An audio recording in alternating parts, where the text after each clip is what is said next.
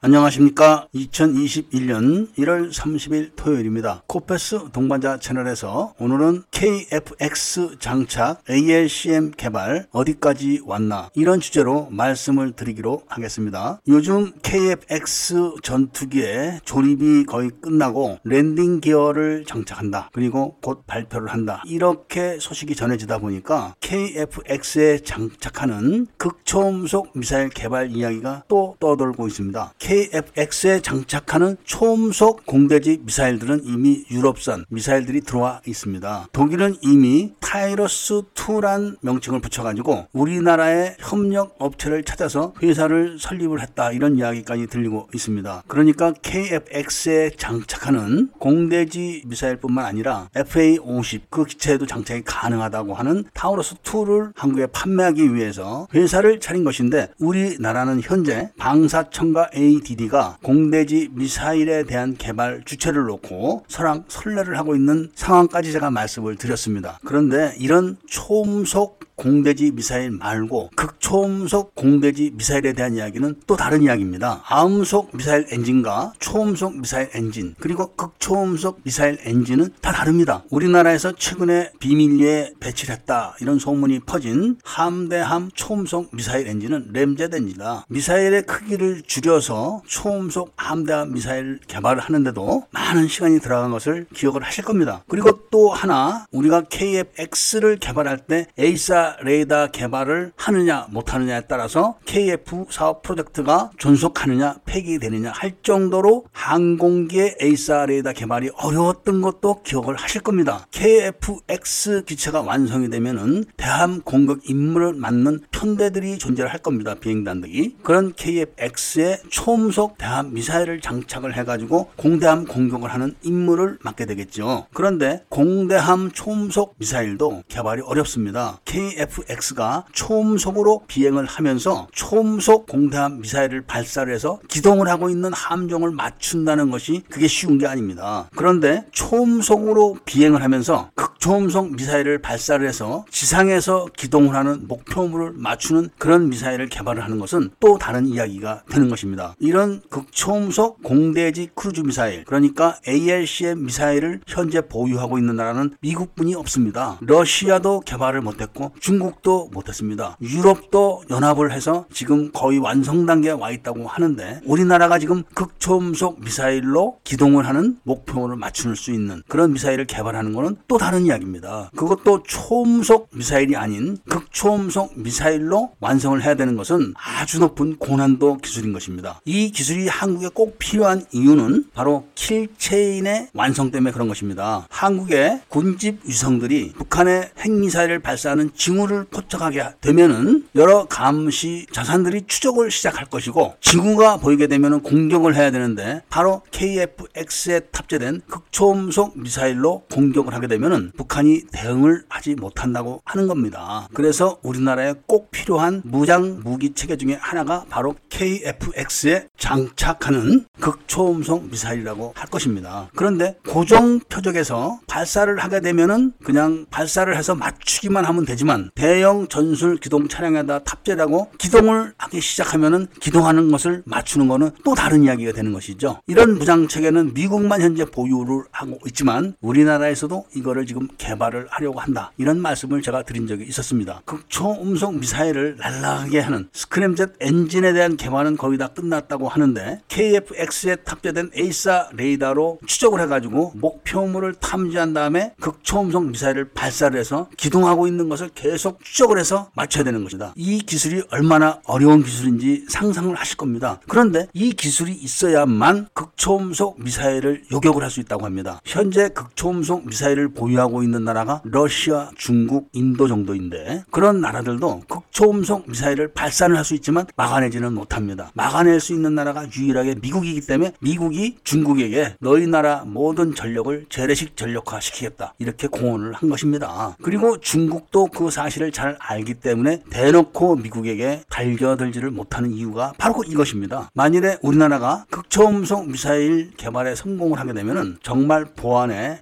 각별하게 신경을 써야 할 것입니다. 이런 기술이 개발되고 나면은 한국은 전자 산업이 발달되어 있기 때문에 곧바로 극초음속 미사일 요격 시스템을 개발할 수가 있습니다. 이런 기술을 갖고 있게 되면은 적대국의 핵미사일도 전혀 겁이 나지 않기 때문에 그런 것입니다. 방사청은 초음속 공대지 미사일 정도는 업체 개발에 맡겨라 이렇게 ADD에게 요청을 하고 있고 ADD는 그래도 ADD가 초음속 공대지 미사일 개발 기술을 갖고 있어야 한다 이렇게 서로 이 야기를 할 정도로 공대지 초음속 미사일은 중요한 기술이 아닙니다. 이미 한국에서는 그런데 극초음속 공대지 미사일 개발이 끝나게 되면은 정말 보안에 각별히 신경을 써야 한다 이런 말씀을 드리면서 오늘 이야기를 마치고자 합니다. 구독과 좋아요, 알림을 설정 부탁드리고 이야기를 들어주셔서 감사드립니다.